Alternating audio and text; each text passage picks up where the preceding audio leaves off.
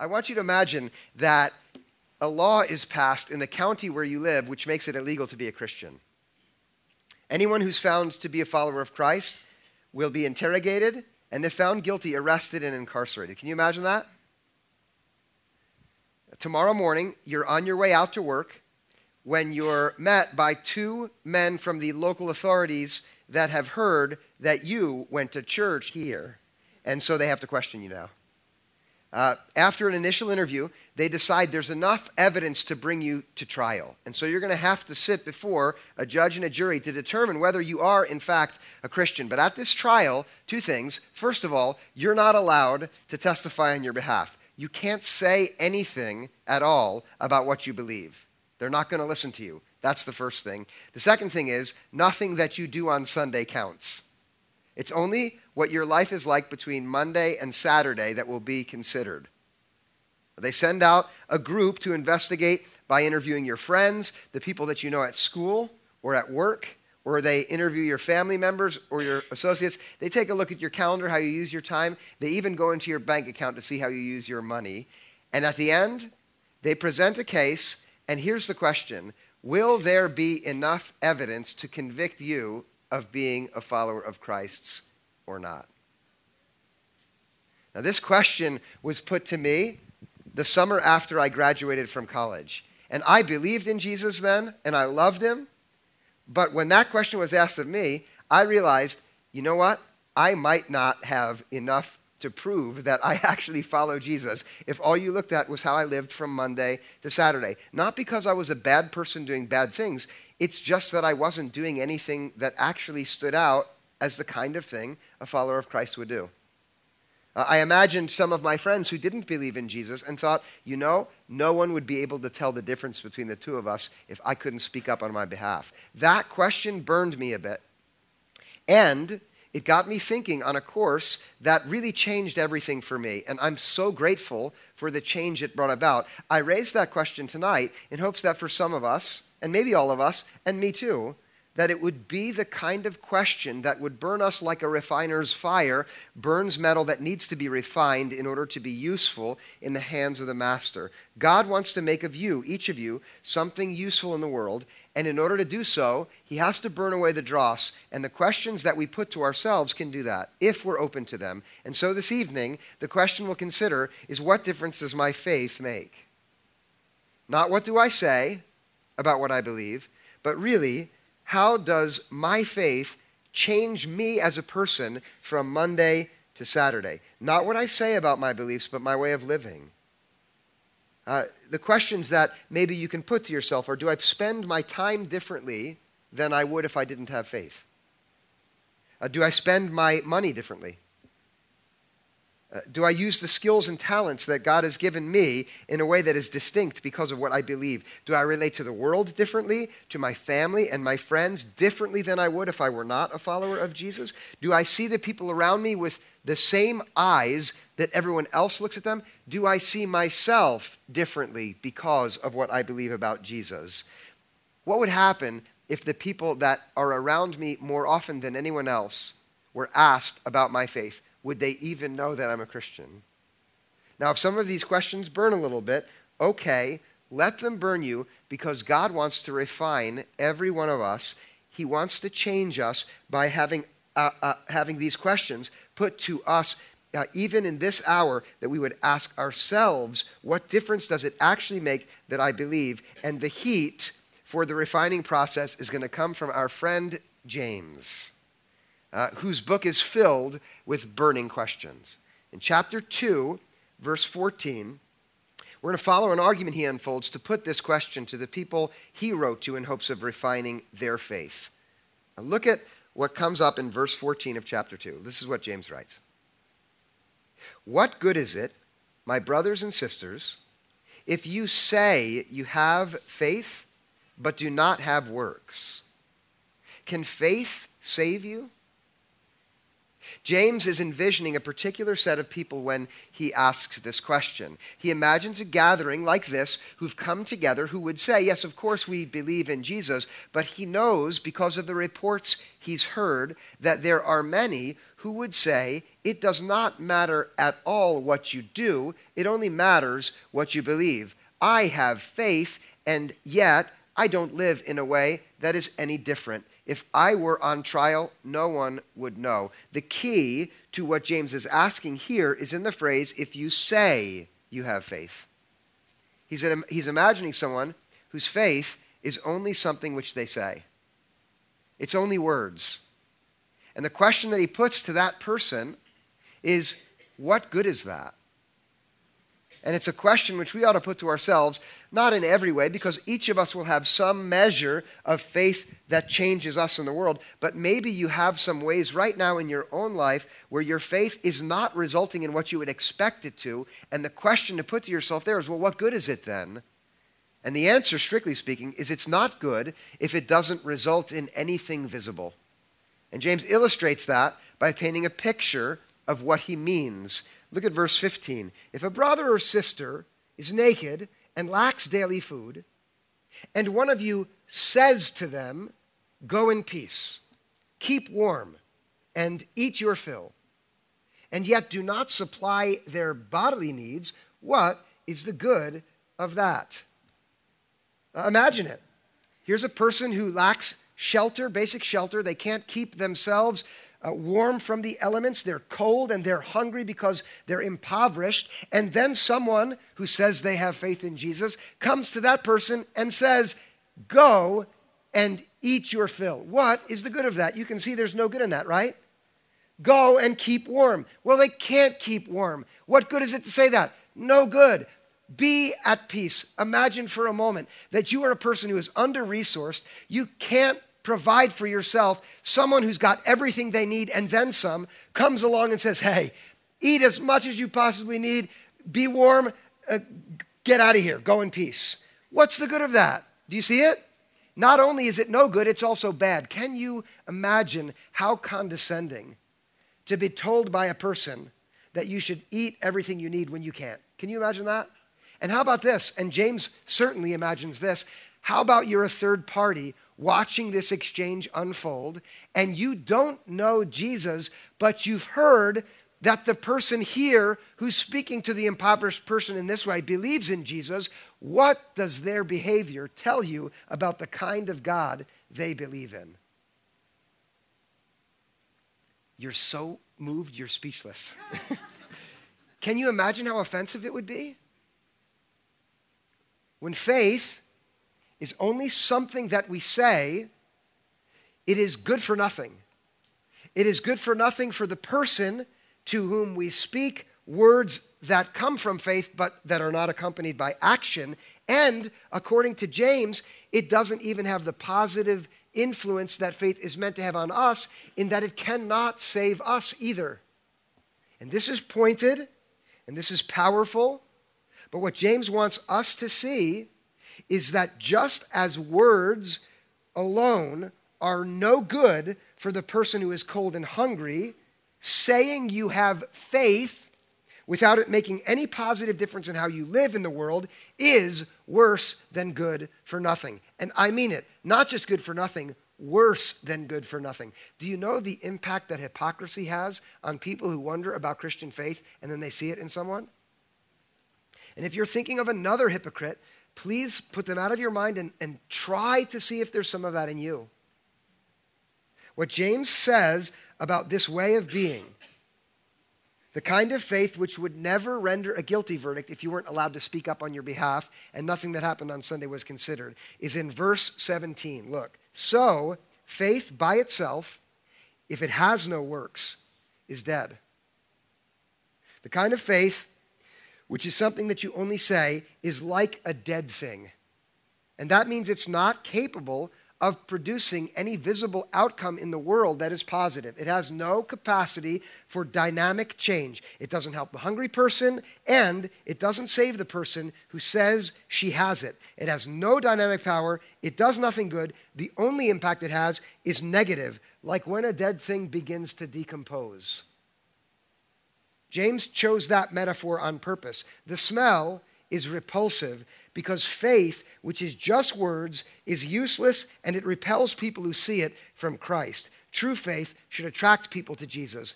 Faith, which is just words, pushes them away. Do you see how James has the capacity to burn a little bit? It's meant to. It's pretty strong. Wouldn't you say? James knows that he's speaking in a strong way, and he anticipates an objection at this point because he knows that there are people who are gathered who've heard about the way it works with his brother. By the way, James was Jesus' earthly brother, one of four. He knew that his brother saved people by grace out of the love that he loved all of humanity with. And James knew that the people he was speaking to knew about the love of Christ. In fact, and I'll show you this in just a few minutes, he knew that they'd begun to make a claim upon God's love, which turned it upside down so that it wasn't what it was meant to be. But anticipating an objection about his strong words about faith on the one hand and works on the other, James addresses it in verse 18. But someone will say, You have faith, and I have works. James knows that there's going to be a listener who wants to draw a sharp distinction between faith on the one hand and works on the other. Faith is one thing, they'll say, and then works are another thing. Some people have faith, Others have a gift for doing good works. Just because I don't do good works doesn't mean my faith isn't strong. You have works, and I have faith. Here's how James responds to this person, verse 18 uh, and following Show me your faith apart from your works, and I, by my works, will show you my faith. You believe that God is one? You do well. Even the demons believe and they shudder. Okay, here is where James is very pointed. Someone in the gathering right now said, No, he didn't. Yes, he did. Sarcasm is not common in Scripture, and I promise I will not do that again for one more year. James is being sarcastic here when he says, You do well. Because the person who reasons like this does not do well. Because and this, underline this in your mind the kind of faith which thinks that works don't matter is the very same kind of faith that demons have. The only difference between the person who thinks he can have faith without action and a demon, according to James, is that at least the demon has enough sense to be afraid of God. Uh, James continues in verse 20 Do you want to be shown, you senseless person, that faith apart from works is barren? Uh, James is not regarding as primary the feelings of the people he's addressing here because he believes that whether their faith matters or not in life is more important than what they feel. And so he can address them as senseless because it is senseless to reason that it doesn't matter what difference my faith makes right here because as long as I believe the right things, then I'm going to be okay. James says that is not how it works. And to show it in particular, he draws upon two figures that would have been well known to these listeners Abraham and Rahab. These were folks who were in the history of God's people exemplary of the fact that real faith, get this now, real faith always results in real works. Faith which doesn't result in real works is not real faith. It is dead, or this is a second metaphor James uses, it is barren. That means it can't give birth to anything at all. It doesn't lead to something which lives in the world in such a way that a difference can be seen because of its life. And now, I want your eyes on yourself for a moment, and I want you to understand that God wants your faith to make a difference in your life. Partly for you, but because it makes a difference for you, for the world which God so loved that he gave his only Son to redeem. The world that we find ourselves in is so beloved by God that He gave His Son to rescue it. And the way that comes about is when people like you and me who have faith begin to have a faith which is not barren, but which gives birth to good works in the world. When we have a faith which is not dead, but rather alive. And that's what God wants. And whether it becomes that or not, listen now, depends on what we do in response to the gift of faith which God has given to us in Christ. And, and it is up to us to respond. And James knows that. And he wants us to know it. And he wants us to know it so that our faith makes a difference in the world out there, and this is very pointed, so that it makes a difference for us, so that it does, in fact, as he asks in the very first verse we considered, verse 14, so that it saves us. So that our faith is a kind of faith which saves us, which means a faith that works. And this is in, in James's mind, down in verse 24, when he puts what is like a barb in the conscience and mind and theological attitudes of every Christian who comes to the Bible and wants to know about God. Look at what it says in verse 24. You see, James says, that a person is justified by works and not by faith alone. Now, here, if you're an individual who has spent time studying the New Testament, it's like you hear the sound when a record it stops and the needle is dragged across it. You know the sound? Can you hear it? you don't know whether to chuckle or to just keep quiet. So let's just keep quiet.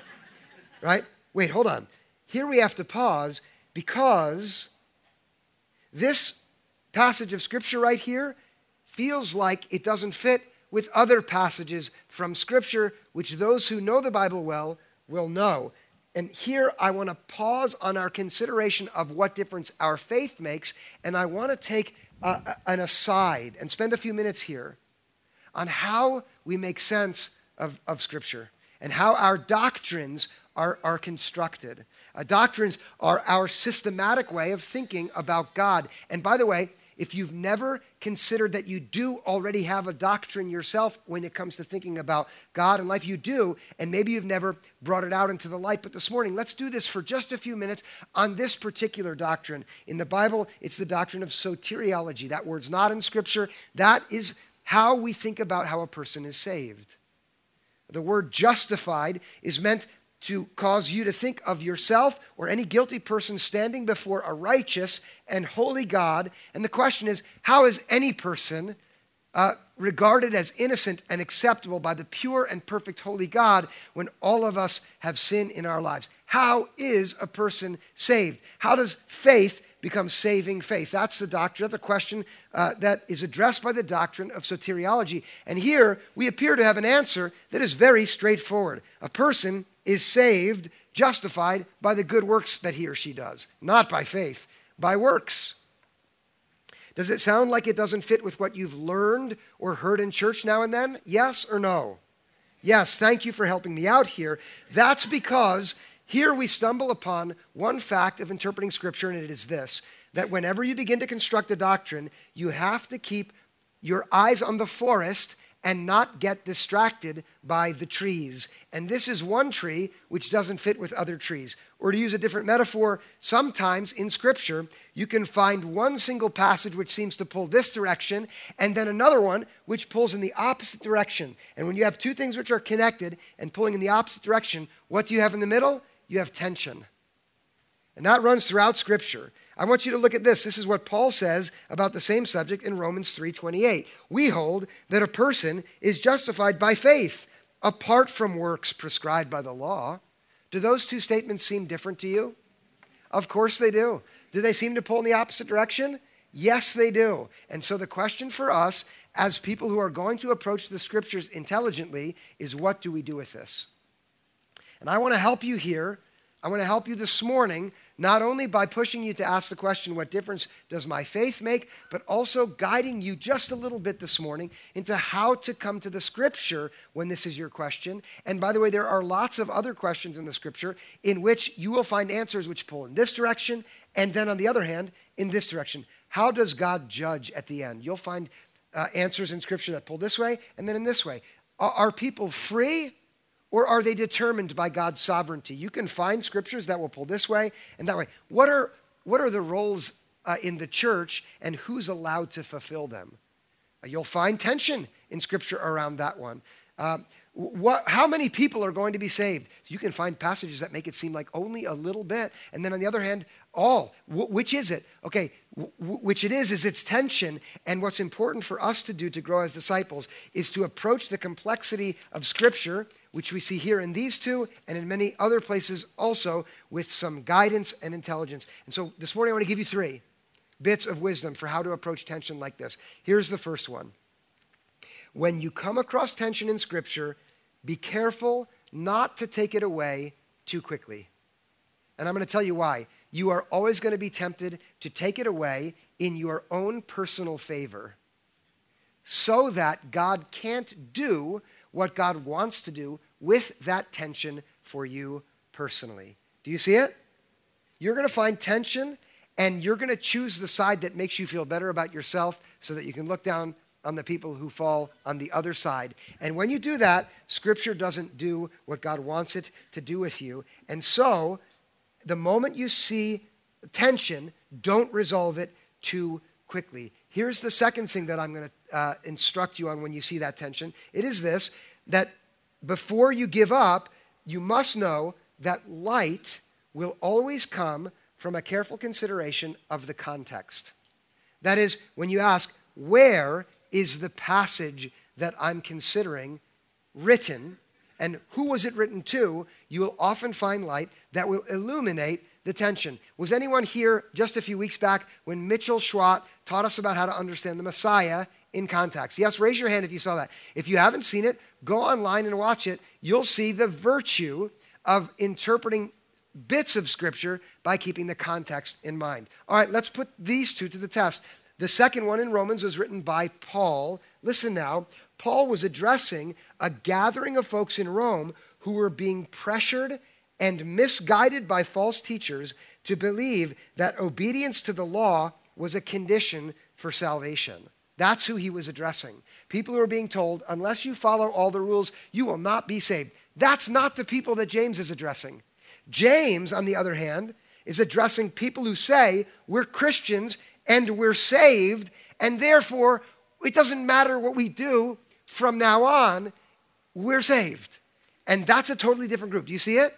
And one group needs to hear one thing, and the other needs to hear something else. Paul needs to say, good works have no role in getting us into relationship with God. It is faith, entrusting yourself to Him, which saves. And now, this morning, if you're constantly trying to be better than you were so that God will accept you, you need to listen to what Paul wrote in Romans. That is, you're not saved by being good, you're saved by faith. Trust God and you'll be okay. Some of you need to hear the exact opposite thing. Some of you in here have given up on trying to be good and you've just abandoned yourself to being like everyone else in the world. And what you need to hear is what James says. You're not going to be saved by saying you have faith if you're not doing good, you better let the fire burn under you to scare you into moving forward in faith. You might think, oh my gosh, is this works righteousness? I thought we were saved by faith. Would you please not listen to me, but go to the scripture and let the tension which is there push you forward in faith? Yes? Here's the third bit of guidance let God teach you through the tension. And I, I promise you that if you will do this, what you will find is that God the refiner will burn away the dross that prevents him from making you into the vessel that he wants you to be. So that when you find your theology or your biblical viewpoint or your ethics or your self understanding challenged by something you come across in Scripture, you should pause and actually say a prayer like this God, what do you want to do with me through this tension? Uh, God, what are you wanting to challenge in me? Because that's what God does through His Word. He does not confirm everything we've ever believed when we go to the Bible. Instead, He challenges, to make, challenges us to make more of us. James knew that this tension here had the potential to push his readers into the kind of change that would make them vessels of God's light in the world. And what he hoped for is that the self reflection that they were prodded toward by what he said would cause them to grow in a way that God wanted them to grow, leading them forward into the kind of faith which made a difference in their lives and then through them in the life of the world where they had been scattered. Now it's time for us to think about ourselves here in the room, each of you to think of yourself and to follow the burn of this question forward and ask yourself, how is my faith right now not making the difference that it should make? Not in order to feel bad about yourself. That's not what James or God wants at all. But rather to push you forward so that, and here's the key, so that your faith stops being something that you say and begins to become something which you do right where you need to do something differently. and I'm confident of this, that every one of you in here, if you think on the one hand of what you believe about Jesus, and then reflect critically on your own life Monday through Saturday right now, you will surely see at least one and probably more steps that your faith should be leading you to take. Because you believe this, you should be moving forward here. And this is the key. And I'm asking you to be mature here. Your faith will not automatically push you forward. God hasn't made us like that. But rather, your faith, which is God's gift to you, fully out of grace, will open every door that needs to be opened, We'll remove every barrier to your forward movement so that you are free to go forward in the way that your faith is inviting you to go, as long as your faith is not just something you say, but is alive and vital and able to give birth in you to the things that ought to be given birth to. Do you have a sense in your mind right now of how your faith should make more of a difference than it does? If you do, show me some sign. Some of you do. Okay, good. What I've done is, is, is very simply identified five of the kinds of forward movement that faith, which is alive, might make if only you yourself would take a step. And I'm going to give you all five so that at least one of them can be the thing which God uses this morning to move you forward in faith. And again, it's going to be up to you to see your faith make a difference. You have to take the step. I have chosen five, not because there's only five. These are the ones that occurred to me. At, at least every one of you should have one, which is a step for you forward. Some of you, maybe two or three. If you are incredibly lame, then all five will apply to you. Okay, here they are. The first difference which faith should make when it's alive help someone in need. And I choose this first because the illustration which James used was an illustration where there was someone in need and faith was not alive because it didn't help that person. And so, any one of you who comes across a person in need, maybe it's a classmate at school or someone at work or a family member who's difficult, okay, in that moment, when you recognize their need, your faith will come alive when you choose to help them. And there are innumerable ways to help the people around you who are in need. If you're thinking of someone whose need is like a black hole and thinking of it makes you want to scream and run away, I know there's at least one of you in here who have a person like that in your life, right? Don't try to help that person, okay? Think of someone else. Someone, uh, maybe you can help that person, I don't know. but think of someone who needs some help. And faith, which makes a difference, helps them. Okay, that's the first one. Here's the second one. Uh, trust God in uncertainty. How many of you have some uncertainty in your life right now that is making it difficult for you to feel at ease or peace in your life? And if only you could trust God, it would be better. Anyone feeling that? And have you ever thought, but I can't trust God? That's just the point. I can't force myself to trust. Slow down a minute. As long as trust is a spontaneous feeling, then I agree with you, but that's not what trust is. If trust were just a feeling that happened automatically, follow me here, it wouldn't be trust right? If it was easy to go on hoping and believe, then trust wouldn't be required. Trust is the decision to go on believing, go on hoping, even though the immediate circumstances don't provide you what you need automatically to feel that. But now I'm inviting you to have real faith by choosing to trust right in the midst of uncertainty. Be brave, be defiant of your circumstances and say, I don't feel like it at all, but I'm still going to trust. That's what faith does, and you're invited to do that. Uh, just a few weeks ago, there was a woman who came up after the service. She had a bright, big smile on her face. She told me, Christian, I have some news. The company that I work for has been acquired by another organization, a much bigger company. It's a company that's right in town here. Maybe some of you work for this company. And I thought she was going to say, but I'm being retained. And I said, Do you still have your job? She said, I don't know. And probably not. Now she was smiling really big. I thought, Is your boss terrible? She said, No, I love my job. But you know, I've been taking to heart the things that I'm learning here at church, and I've decided to trust anyway. And, and you know what, Christian? I found a few coworkers who also seemed confident, even though their future was uncertain. And we got to talking, and it turns out they're also Christians. We talked about the churches that we go to. Now we check in each morning, and the other workers in our group are coming to us and saying, Why aren't you guys freaking out? And I got to tell them about my faith in Christ.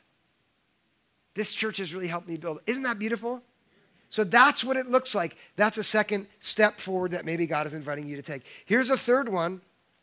I bet every one of us could practice this third one. It is to practice generosity. And by this, let me be very practical. Give money away. I know James, if he were here, would say, Thank you for bringing that up. If Jesus were here, he'd say the same because Jesus talked about money an awful lot. As long as we live in the world where there are problems that can be solved with financial resources and there are others who have more than they need, then it will be important for the Christian community to practice generosity by giving money away. When I first arrived here as a pastor at this church, uh, the, the elders and staff talked together. We said, listen, right now, we don't quite have all the money we need. However, we also believe that as long as we're a church that professes faith in Jesus, we should start giving some money away. And we decided together, let's give 10% of everything that's given to Renaissance Church away, and we'll live as a church on the other 90%. Have you heard the term tithing?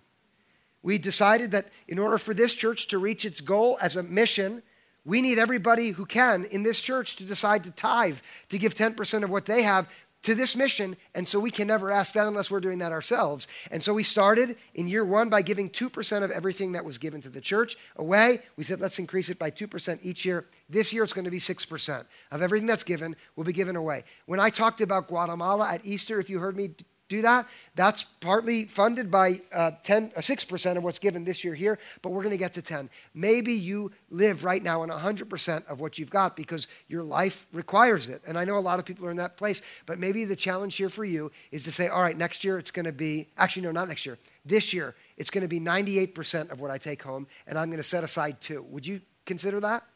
With the plan that, okay, in the year after it's going to be four, and so that five years from now, I'm also giving away 10%.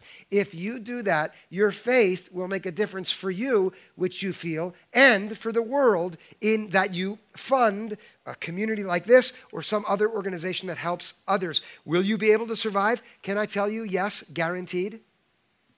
God blesses people who are generous. Do you know that? Uh, people who try to get blessed get more money by giving money away, I can't make any promises for them. Probably uh, they should uh, change their orientation. But anyone who practices generosity will find that they're free from the tyranny of the false god of money and free to be active in their faith in the world. That's a third step that you can take. Two more. Here's the fourth see yourself as God does. And I know this is hard for people a lot of Christians accept God's grace for others, but it's hard for them to accept it for themselves. So if that's you, here is a step that you should take in faith. It is to say, because God loves me, I will choose to love me. Because God has decided to look at me with grace, I will decide to look at me with grace. Because God said that He loved me so much that He gave His only Son for me, well, then I'll stop being so hard on me and I'll look at myself through the very same eyes that God must look at me through since He loved me just that much. And that is a step of faith. I'm inviting you to take that right now this morning to say, I am no longer going to be so hypercritical of myself. I'm not going to use the world's value system to judge me anymore. More, I'm going to use the value system of the one who made the world. And he says, I'm great and he loves me. That's the fourth. And then the last one is to take that same vision and use it to look at others, see others as God does. And here, I end here because this one maybe is the first step for the Christian community to become the light that God means it to be in our very contentious times. So that what people would think of when they think of Christians is those are the people who regard others with such unconditional grace, acceptance, kindness, and benevolence. Those are the people who always have an open door for you, no matter what you've done wrong. Those are the ones who look at you, even if you don't agree with them or like them, and love flows out of their eyes. What's the explanation for it? I don't know for sure, but gosh, their God must be a God of love because they don't regard the lines that everyone else draws. They seem to have erased those lines and they embrace people and love them. Their smile is a sign that God must be good. Who is the God who loves through them like that?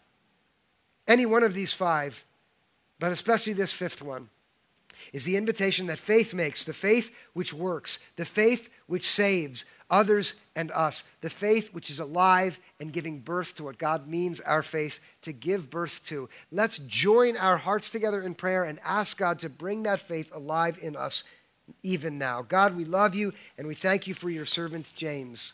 We thank you for the way that he was so brave and bold to press challenging questions forward to those who uh, gathered together in your name and who were be, being built up uh, so that they would be refined and made into the kind of material that would be malleable and pure in your hands. God, what we want is for our faith to make a difference, uh, for it not to be something only that we say, but rather to be the kind of thing which we do in the world that attracts others to you and your goodness and frees us for the kind of life you made us for. We ask now that as we uh, as we have gathered in this place, that your spirit would be here to build us up. Uh, we pray that you would help us love in a way that shows your love in the world around us. And we ask for this in Jesus' name. Amen.